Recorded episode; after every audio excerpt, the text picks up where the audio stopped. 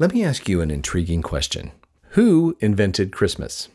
When it comes to classic literature, few authors have been able to transcend time like Charles Dickens. Did you know that he wrote The Christmas Carol in just six weeks?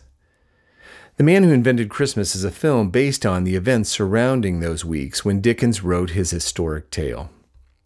Now, as a Christian, I know that Dickens did not invent Christmas, but yet this provocative title does beg the question who did?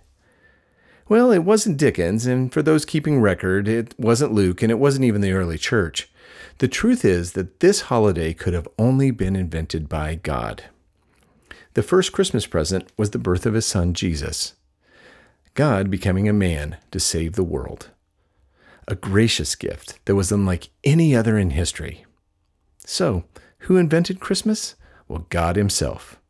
Merry Christmas, my friends. This is Russ Matthews with God in 60 Seconds. To open up more space for reflection and conversation about God, go to thirdspace.org.au.